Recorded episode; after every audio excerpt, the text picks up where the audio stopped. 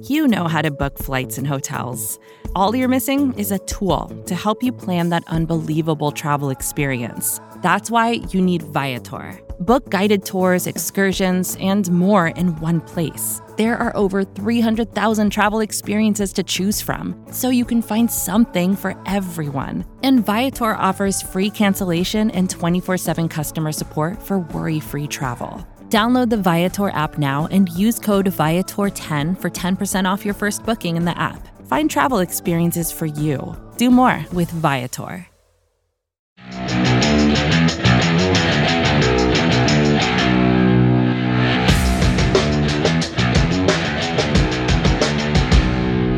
Hello, everyone, and welcome to this week's edition of the Talking About podcast. I'm Sean Kennedy.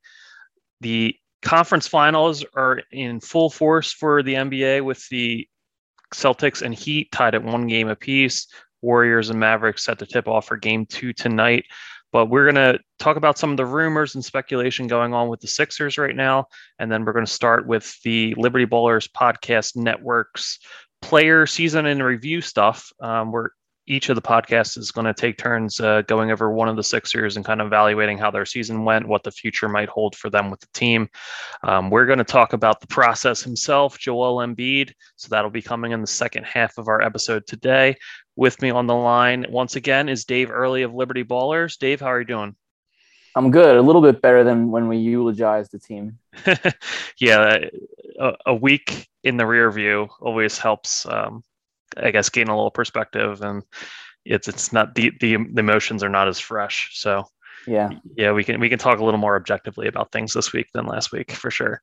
Um, so the the first thing we're going to touch on today is, I'm sorry, uh, lost lost my sheet. Here we go. First thing we're going to touch on is uh, the draft lottery, which happened earlier this week. Um, You were, you were kind of keeping tabs on this because based on how some other teams performed or not performed, but how how the lottery balls bounced for or against them during the uh, the, the lottery night, you thought those could that could slightly help or hurt the Sixers. Um, the days of the Philadelphia lottery parties are long past um, now that the Sixers are, you know, perennially in the playoffs. Um, but you you had some thoughts on how that went. Why don't you? Why don't you share those for our listeners and just kind of uh, lay out why you think th- things went pretty well for, for a Philadelphia perspective?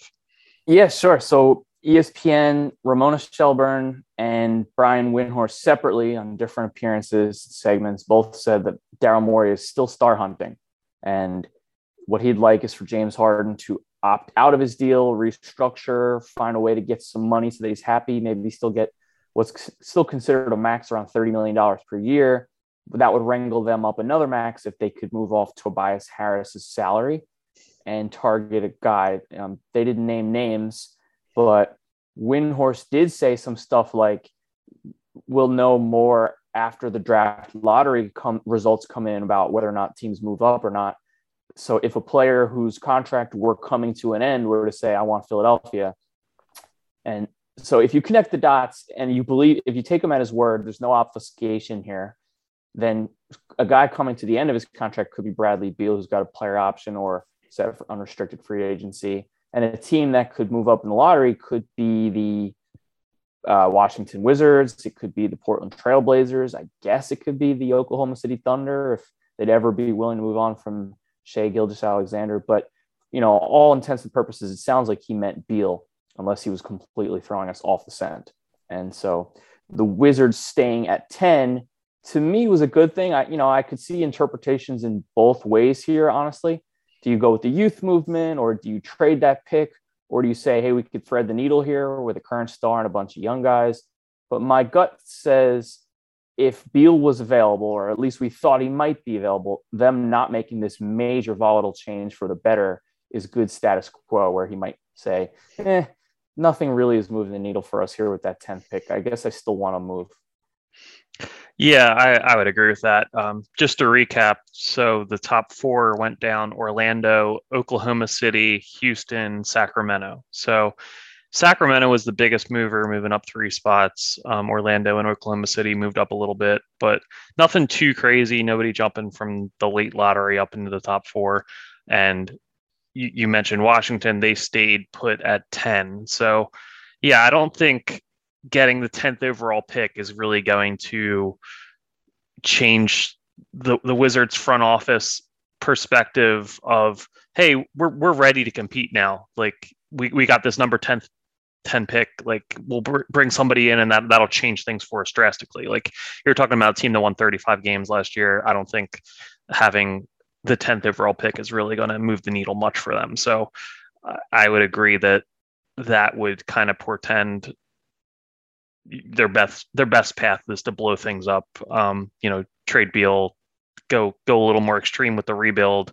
Um, I, I think it, it could have been a little different if they had jumped up into the top one or two. They got a blue chip guy and suddenly, oh, well, Beal, Beal can, uh, you know, kind of mentor or with, with this new rookie that should really be able to help a lot from day one. We can, you know, get back into the playoff picture. And then from there, you can kind of transition away from the Beal era towards whoever this number one or number two pick is, but was not the case. Uh, yeah, I agree. The, the, the ten, the tenth pick, um, staying with Washington, I, I think does help uh, the angle of Beal being available. The other um, thing he, he mentioned was he said, you know, that you'd have to move Tobias, but he's a little bit more valuable now. And then he said Tyrese Maxey is a tradable asset. Does that make that deal uh, not interesting to you if it would be Maxey and Be- and Harris for a guy like Beal? Yeah, I don't. I I, I don't trade Maxey for. It, it would have to be a real like top ten guy in the league, I think, which is kind of kind of crazy to say, but given the.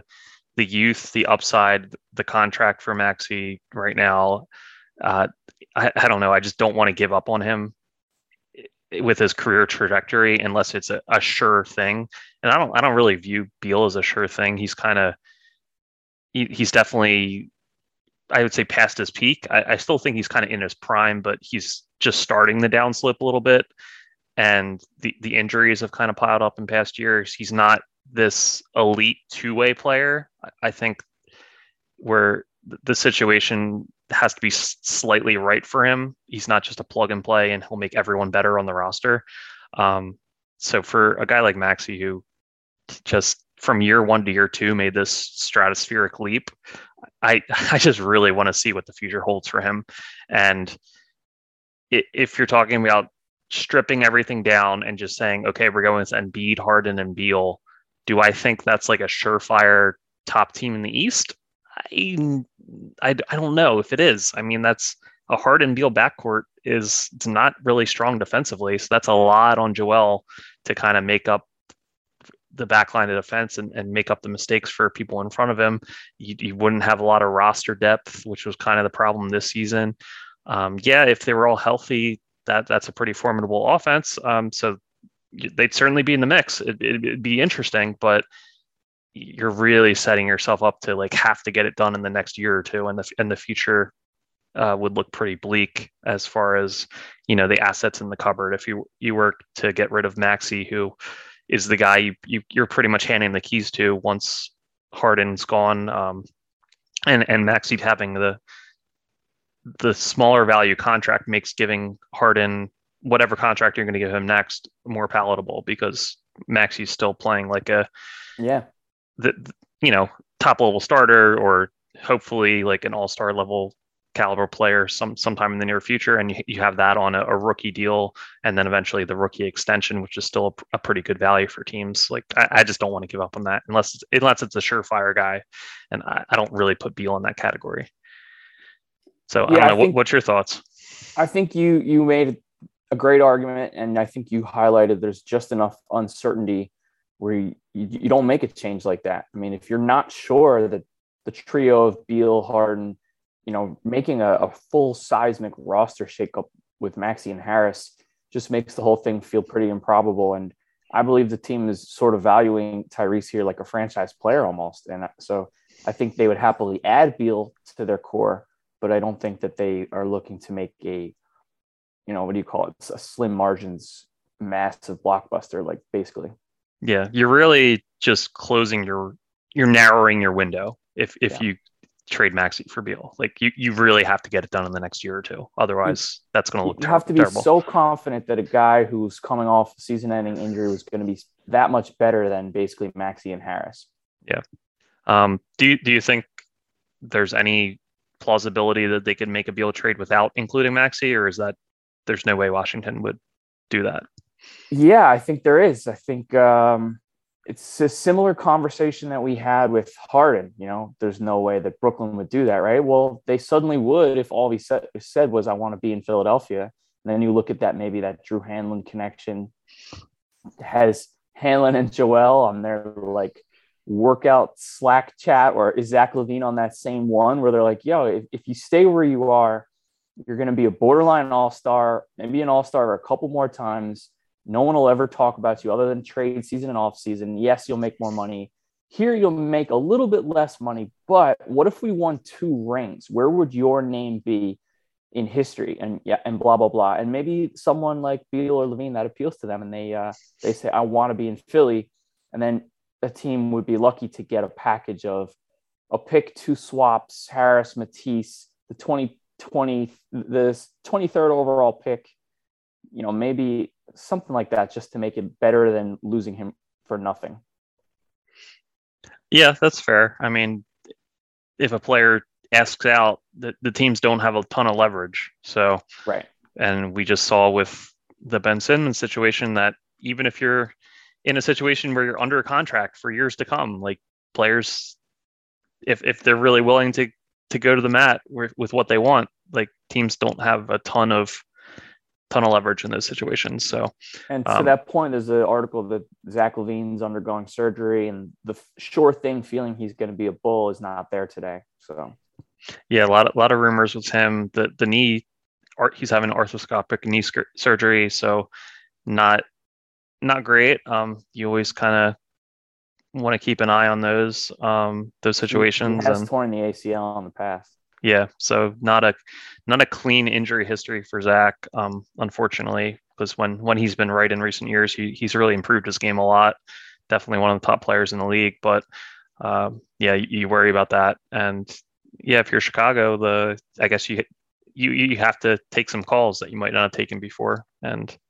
And, and just kind of see what the market for him would be and evaluate from there. So um, it, LeVar it, Ball it, was like, well, don't worry, he doesn't want to be the second fiddle. And I'm like, well, would he like to be the third or fourth fiddle then?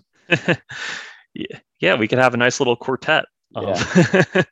I don't know. Is uh, is Levine uh, how uh, plausible of a backup option To, to like a Beal is is Levine in your mind for the Sixers? Do I, I I know there was a report this week that Mark Eversley of Chicago, formerly in the Sixers organization, still likes Matisse. So I, I, obviously Matisse is not a main piece, but that's at least a, a helpful add-on, is like a Tobias and the kind of picks and swaps thing you just outlined. Is that, do you think that's in the ballpark for Levine, or what do you think there?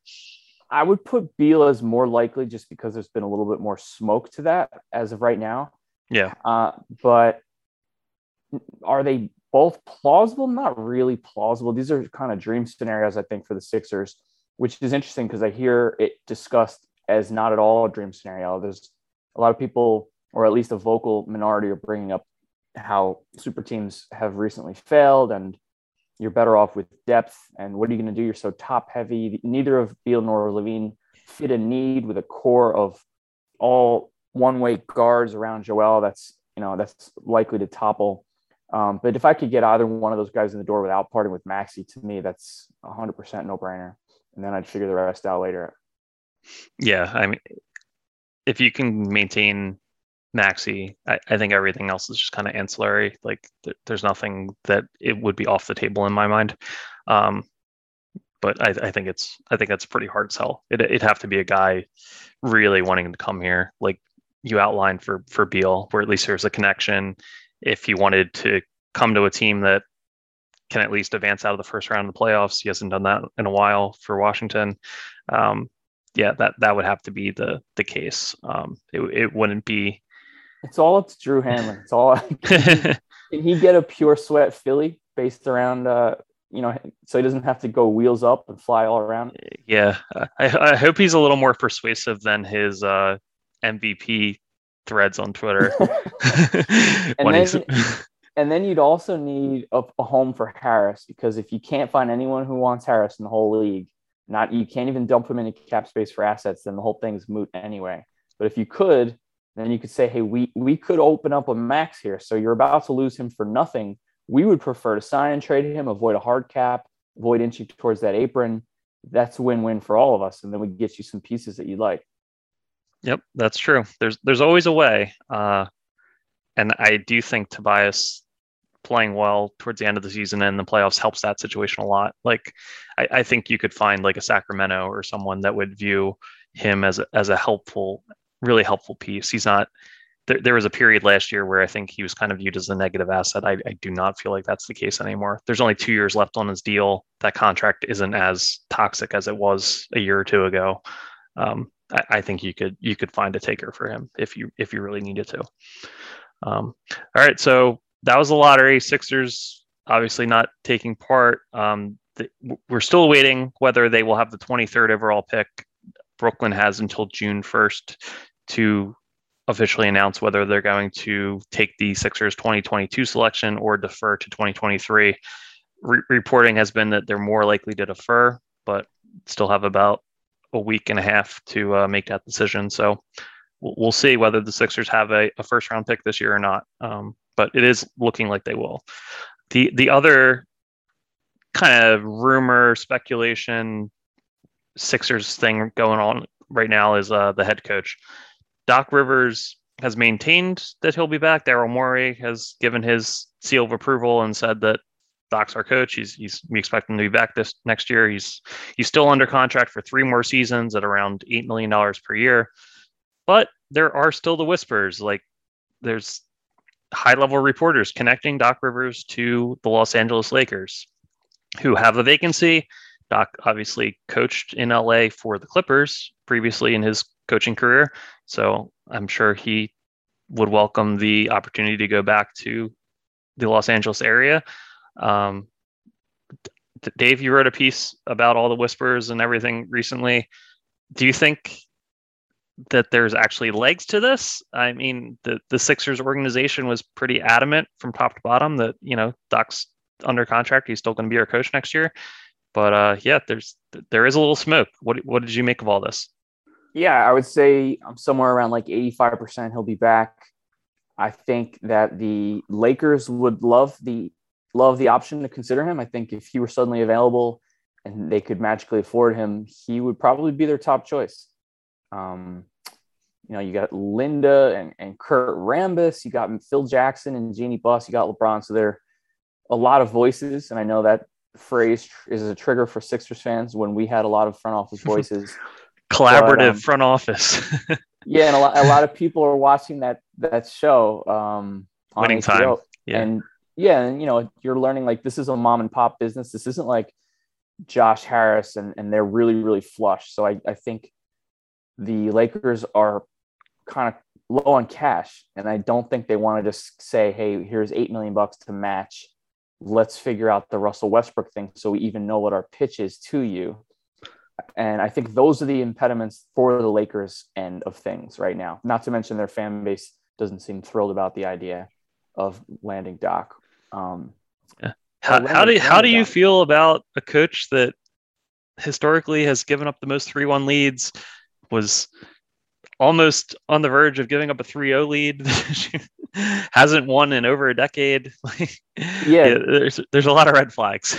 But from their point of view, if so many fans are worried about um, the lackey coach, the coach who's never been a coach before, who comes in and really is just there because LeBron is now the coach. Doc wouldn't be that. He has enough clout where he would push back on some things, and maybe that's a good thing. So those fans go back and forth with it. Yeah. There is the, there is that idea that maybe they right now, if they're interviewing a lot of the same candidates the Hornets are, so most of those candidates could say, well, look, the Hornets are offering me three million dollars more. The Lakers might prefer to be in a scenario. I think it was Jake Fisher and uh, Chris Trick who talked about this first. They might like the no bidding war idea where they're the last team to have a vacancy, and so they could save a few bucks.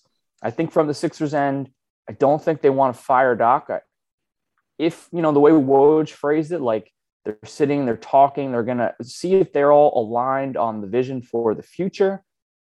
If you read that as, well, maybe they're going to make Doc's position a tiny bit less appealing. Maybe they're going to say, we want a little bit more front office involvement now so that if we see something like a backup big getting all of the rotation minutes, we might swoop in and say, let's try this G League player.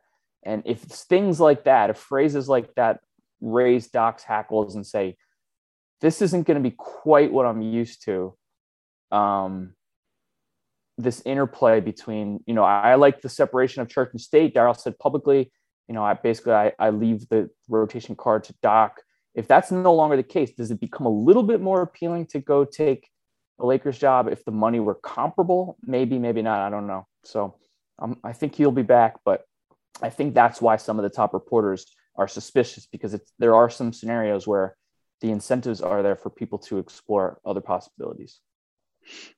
Yeah, I, I, I still maintain Doc uh, will will return next year. I, I I'm not happy about it, but so, I don't know. It's there's there's just too much. Uh, they were too forthright and like confident in, in the post post season and it, um the uh, the exit interviews and everything like that. Or there are ways you could couch it and kind of leave it like a window open, and the those that sort of phrasing wasn't really there. It it seemed like they were pretty uh, straightforward in, in saying he would be returning. So, and Doc uh, has said, I I did a terrific job. He's basically said that three years in a row after, you know, he came to Philly with something to prove because he did a terrible job in the bubble, and he made the same mistake in Philadelphia again, essentially, with Dwight Howard, in my opinion, you know, playing him so many minutes with Ben Simmons, like sort of messing up the uh, the analytics, not seeing the plus minuses of what he was doing all season long.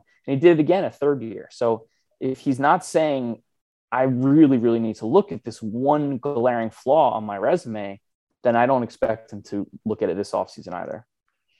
Yeah, I don't either. Um... if he fumbles the backup big minutes this season, it'll be the fourth year in a row he's done it. So at some point, I think you wrote the article. Well, he did. I mean, he did that in L A too with like, The that was the Montrezl Harrell stuff, right? Yeah, or, that's what I'm saying. It'll be the fourth like, year in a row. Yeah, you're including that, yeah. yeah. So, yeah, the the doc the doc saying, um, I did a terrific job, and also that no one expected anything of this team before I got here, like as if he single handedly lifted the franchise out of the muck. Yeah, um, those, this was the, a, a second round team. That you yeah, really, really uh, out on a limb with those statements, Doc. Um, Gee, like uh, those are the kind of things that really rubbed me the wrong way with him. Um, but yeah, we'll, so we'll, we'll keep an eye on it. But we we both don't expect uh, Doc to be going anywhere. Um, last last thing before we go on to our, our, our Joel review, um, is there anything in the Boston-Miami series that could kind of change your thinking about how the Sixers season ended? Um, I, there was this conversation came up after Game One when Miami had a great second half and played well against Boston. Obviously, Boston had the, the big victory in game two, but I think the thinking was if Miami looks really good as a team, maybe you don't feel as bad about the Sixers' second round loss to them. I don't know. I don't I don't really feel any better re- regardless of how this conference final series ends up. I just wanted to ask ask you if you had any thoughts on that. Um, I guess I had been feeling like the Sixers could have been the better team if they were fully healthy, uh, and they could have beaten Miami. So I'm still kind of on the fence about that. If the Sixers are fully healthy, you had Joel from the first two, three games of the playoffs for the whole Miami series. I do think they could have won, and I still don't think that they were better than these Celtics. So I guess that's where I'm currently at with it. I think these Celtics are really, really good, and I think they're coming out of the East. And I think back to when Morey was going on the rights to Ricky after the Harden trade, and he said, like, we think there are five teams that are right there. I don't think that he meant the Celtics were even one of them. And that was as late as, you know, mid-Feb. I think it was the Heat, the Suns, the Warriors, the Sixers, and the Nets is who he meant. Yeah, I mean, Boston really turned things around in the second sure half of the did. season. They they figured out their defense in a big way and just became a lockdown unit. Um, so, yeah, they, they weren't the same team they were at the uh, – the turn of the calendar year for sure. It does. Um, it does remind you that Um, it's funny that it all comes full circle. Like the Celtics said, we want to move on. Uh, we want to go much more analytics heavy. We're, Brad Stevens loves analytics. We're going to go, Doc, we wish you well, but we would actually suggest you become more open-minded to analytics. And and now here they are going for Ime, who's working very closely with Brad Stevens, um, and the Sixers had him in-house. So it kind of makes the Sixers' own head coaching situation feel a little bit worse. Yeah, I would also suggest the Doc take a closer look at analytics. Um, so did the Clippers. Yeah, it's almost like there's a pattern. um, yeah, um, but for me, the the second round series loss by the Sixers, it wasn't that they lost; it was just their complete lack of energy or fight or anything in those last two games. Like if they had lost close games, and it was because Embiid had been playing with like a broken down body, and they just didn't have enough on the roster without Embiid playing like an M V P, I would have said, okay, like whatever, injuries are unfortunate, but that's, that's what happens. Not their year, whatever. But yeah, just the complete lack of heart in those, in those last two games. Um, I, I could care less what happens in Boston, Miami. That's always going to leave a bad taste in my mouth. How, I wonder, that... I wonder if the Danny Green being carried off and Joel falling like a hundred times in that game signaled to some of the other players, like, just make it out alive. I mean, a serious injury right now in this game could derail your offseason, your next contract. Just get out of this game. And I wonder if there was like a little bit of a quiet domino effect to that. Uh, yeah, I mean, that's, these are human beings. Um, so that even if it's subconscious, that could definitely be in their mind. Um, yeah, Danny, obviously you, your heart goes out to him because A C L, L C L, he's got get, having to have major surgery at a, for a guy in his mid thirties. Like that might not be something you can come back from career wise. Um, and he, he had suddenly been playing really well again the last month or so. Uh, so, That's it's a, it's really a shame how that went down, um, and yeah, I, I guess it wouldn't you wouldn't be shocked if, if that wasn't a player's mind. Um, maybe maybe not right away, but you fall behind by like twelve, fifteen, and and suddenly you just don't have that. You know, we got to fight tooth and nail to get off the mat mentality that you need to turn around a situation like that it, as much. Um, yeah, what if you checked your phone at halftime? And it was like, if you get hurt. With this James Harden, like if you pull a hamstring in the second half, that could cost you two hundred million dollars, man. F Y I. I, th- I think he cost himself two hundred million dollars regardless. So that, that, that wasn't the path he wanted to take to, uh, to miss out on that money. Yeah, man. Tough so ball. yeah, tough, tough, uh, times all around. So, all right, we're going to take a quick break and hear from our sponsor. And then when we come back, we're going to do the Joel Embiid season in review. When you need mealtime inspiration, it's worth shopping Kroger, where you'll find over thirty thousand mouthwatering choices that excite your inner foodie. And no matter what tasty choice you make, you'll enjoy our everyday low prices, plus extra ways to save, like digital coupons worth over six hundred dollars each week. You can also save up to one dollar off per gallon at the pump with fuel points. More savings and more inspiring flavors make shopping Kroger worth it every time. Kroger, fresh for everyone. Fuel restrictions apply. Mother's Day is around the corner. Find the perfect gift for the mom in your life with a stunning piece of jewelry from Blue Nile. From timeless pearls to dazzling gemstones, Blue Nile has something she'll adore. Need it fast? Most items can ship overnight. Plus, enjoy guaranteed free shipping and returns. Don't miss our special Mother's Day deals. Save big on the season's most beautiful trends. For a limited time, get up to fifty percent off by going to Blue Nile dot com. That's Blue Nile dot com. All right, so we are back. Joel Embiid, good season, to put it mildly. He was the M V P runner-up. Um, he averaged a career high for minutes per game. He played a career best sixty-eight games. Uh, led led the league in scoring, the first center to do so since Shaquille O'Neal, thirty point six points per game. Uh, career high assists per game, uh, over over four assists per game. The, the the unfortunate reality is that his season once again ended um, kind of due to injury. He he first had the the torn thumb thumb ligament, um, and then uh, obviously the the broken orbital bone, and had to play with the mask after missing two games in the Miami series. So he did have the one iconic playoff moment where he hits the game winner, the game winning three in overtime of game three of the Toronto series. So really great memory for us to, uh, to have in the career memory banks for, for one Joel Hans Embiid there.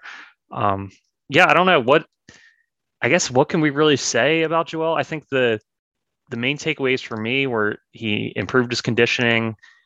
It seems like he's ta- taking, uh, taking care of his body more seriously than he was much earlier in his career. I thought the passing was a lot better. He looked uh, a lot more comfortable getting the ball out of his hands when double teams are coming.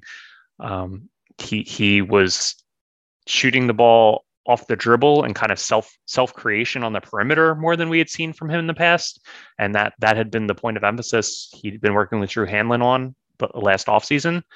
Um, I don't know. Aside aside from those things, what what do we really say about Joel, Dave? he's he's the franchise right now, and he he had another M V P caliber season. I, I don't know what what are your thoughts overall about about his season? Yeah, I mean, he was ridiculous. In two thousand eighteen nineteen, I think he was a fringe M V P candidate in the first half of the year for his uh, knee inflammation, and then in two thousand twenty he played a full year, but he didn't look like he was in his peak form. He was a little bit mopey. twenty twenty, twenty twenty-one, he was legit M V P candidate, but he got hurt, and that might have cost him the M V P. And so this year, I think he he improved across the board pretty much everywhere. I mean, his true shooting percentage was down a tiny bit, but it was the second time it was over sixty again. And this time he played seventeen more games. So it's possible he would have tapered off a little bit if he weren't able to stay healthy down the stretch a year ago. His, you know, his V O R P was like went from three point eight to six point five, nearly doubled it.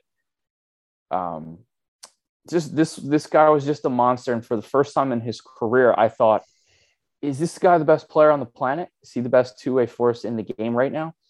And like you said, yeah, he added a few more things.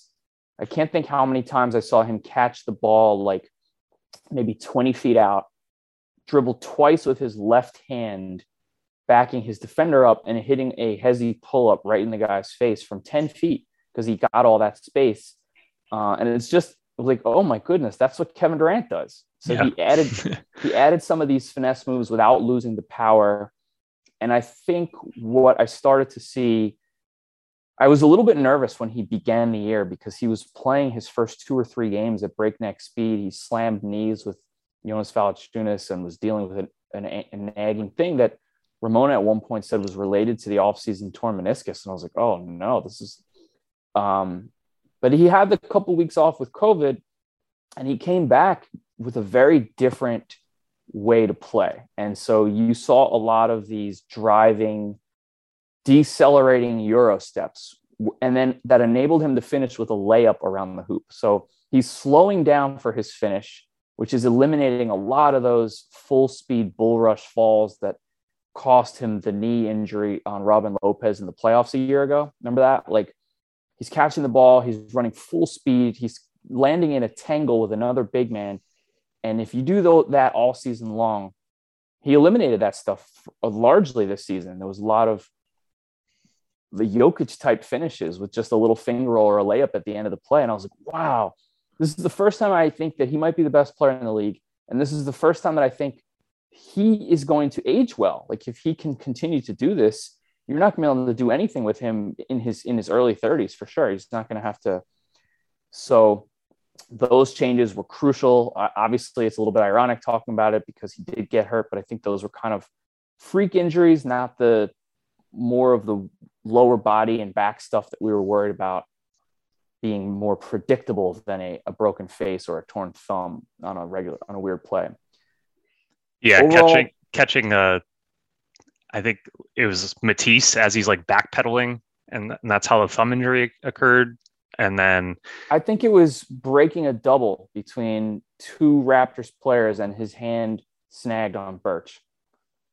Okay. Yeah. Just, but just like catching, catching it on somebody else, like yep. as, as you're going past, that's nothing to do with playing style or anything else. It's just one no. of those freak things. And then, yeah, the, Siakam elbow to the face on a drive. Like, what are you going to do about that? Um, that's just one of those things. Um, yeah, he he he's played. He, his playing style is a lot more methodical now. You, you can tell he's kind of diagnosing things while he's out there on the court, on the fly. Not not at the level LeBron did later in his career, but you can you can kind of see like the gears working in a similar way. And that, yeah, you're right. That all will definitely help lengthen his career. Like if he's a guy where you can give him the ball on, on the nail and he can face up and jab step and hit a jumper, like he'll, he'll always be able to do that. Um, so that, that, that's a weapon you have late, like in your, in your thirties. So if, if I had to nitpick one thing, I, I don't think he was the defensive force he had been in past years. And I think a lot of that was because he just had to do so much offensively, especially before Harden came. Um, but you, you saw he was still capable of elevating himself on that end of the court in, in the Toronto series, especially, which, you know, that's what players do as, as they age, like the work, the workload piles up on them and it's a long regular season. And we saw this with LeBron for, you know, six, six to eight years. Like, he was capable of being the best defensive player on the planet because he's an athletic, you know, freak, but he didn't really try until the playoffs. And then he just switched it in another gear. And that's what a lot of guys do anymore, because you can't go all out for a hundred games. If you're, you're really serious about making a long playoff run, like your body's just not going to hold up if you're, if you have that, that sort of usage and responsibility on both ends of the court. But so that's, I mean, so all that's to say, I, I totally understood why there was a slight drop off with his defensive presence, I thought, but it uh, still, still very much the uh, defining force for the team on that end of the court, despite all that. And yeah, just offensively, everything he did to carry the team before the Harden trade, and then just the, the parts he added to his game, just all, all really incredible stuff from him. Um, he still hasn't even reached his extension yet. He, The extension won't kick in until the twenty twenty-three season. So he's he's going to be on the team through the twenty twenty-seven offseason is when he would become an unrestricted free agent, I believe. Uh, so glad glad to have to not make any decisions about Joel. He's he's going to be here for the next half decade, um, despite what the Wall Street Journal might write. did, did did you catch that article, Dave, about um yeah, about him and being one of the highest paid players with Harden, was it? No, that was the Forbes. Um, oh. the, the Wall Street Journal article was Joel might not be able to find success until he leaves Philadelphia. Oh, um, goodness. Just like the total knee-jerk reaction to a, a series loss in the playoffs, like just really feeding into the uh, the anxiety demons. It's, it's of people. It's one of these terrible things because it's like, what can I say where most likely I'll sound right no matter what happens? Like yeah. you you can claim that you a victory lap if they just don't win the championship. And you can yeah. say that every year they don't.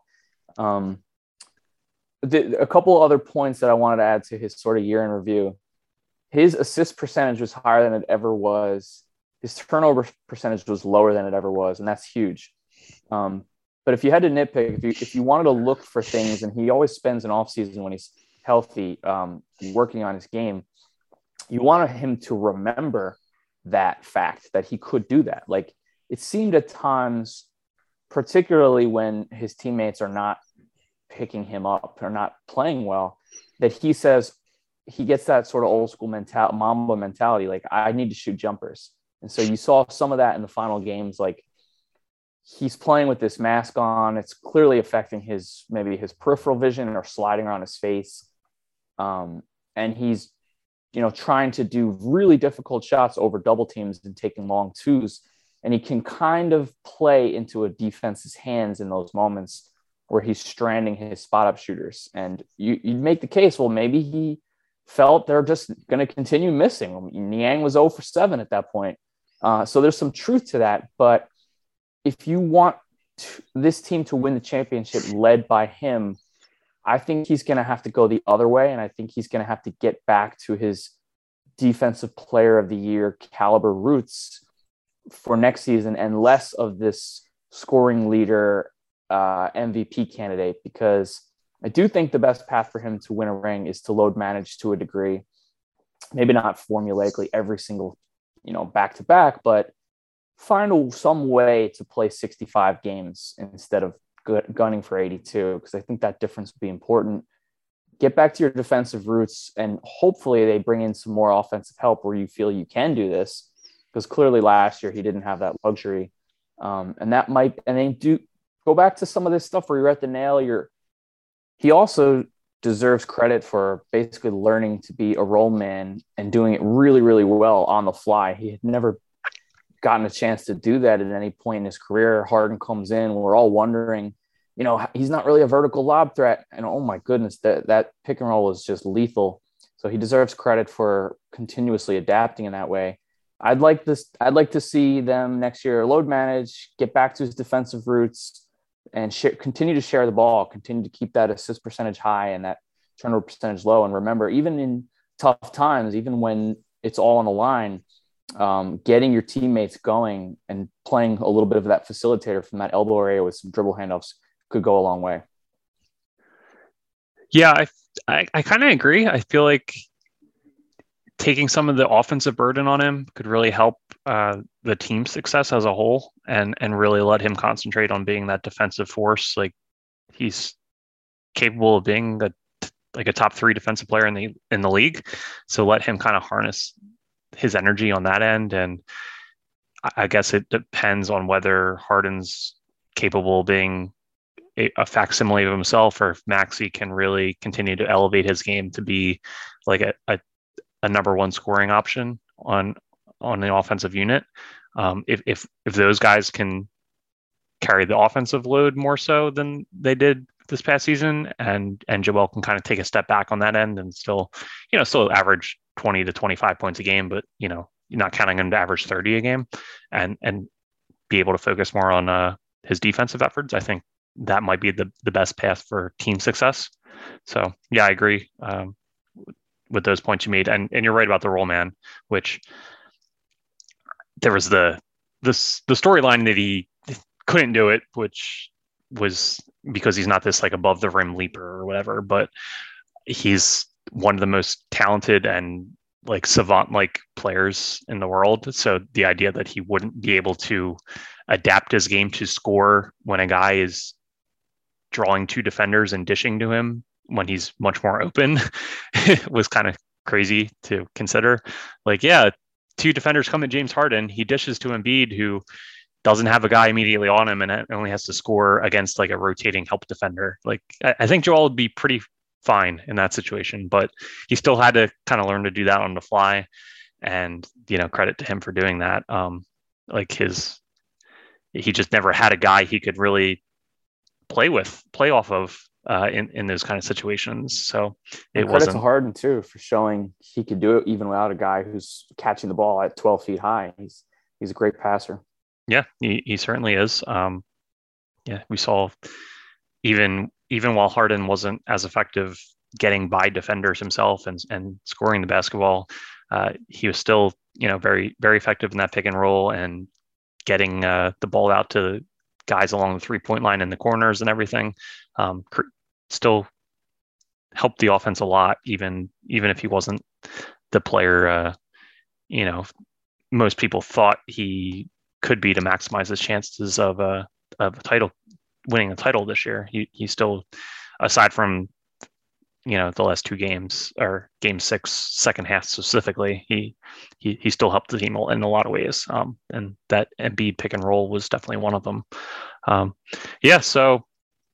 A lot of good areas for improvement for Joel this season, obviously, um, even w- which it's hard to do, to go from being a guy who was maybe the M V P runner, uh, front runner before an injury last season, and, and then to still be able to improve your game in, in a, a variety of different ways. Um, you know, that's that, that shows the work he puts in in the offseason every year. And yeah, all the credit in the world to him. Um, and he'll be on the team for the next half decade, barring some crazy franchise-altering move, which neither of us anticipate. Um, yeah, great, great to have the most valuable Philadelphian in the fold. Well done. Oh my gosh. Philadelphia City Council, like do, do other things with your time, please. um, but Joel, great season.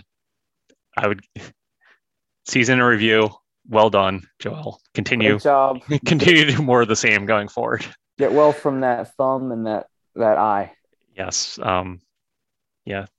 Don't, don't have any contact with anyone like physically for the next six to eight weeks. Just, just heal up. Take a, um, take a long vacation with your wife and son. Yeah. Yep. Might, might see them down the shore. They, they often are down the shore. Is that right? Yeah. He's, Which as a, the true the true Philadelphian that he is, Joel. Um, he like he, he, he he goes down the shore. I think he I think it was Wildwood or something. Oh, nice. He was spotted last year. Um, Not low profile there. Yeah, I don't know. Uh, I would I'd have to look it up. I just I just remember pictures, or maybe maybe it's Aval- Avalon. I feel like it was Avalon. Okay. Um, I don't know. Yeah, I could be completely wrong. It's just what I'm remembering from from tweets that are eleven months old. So, uh, but yeah. Joel, great, great guy. Enjoy time with your family. Um, and I wonder, I wonder what you and Drew Hanlon will cook up in the lab to come back next season even stronger. Um, I'm looking, yeah. looking forward to it. And if, if Levine or Beal will be there too.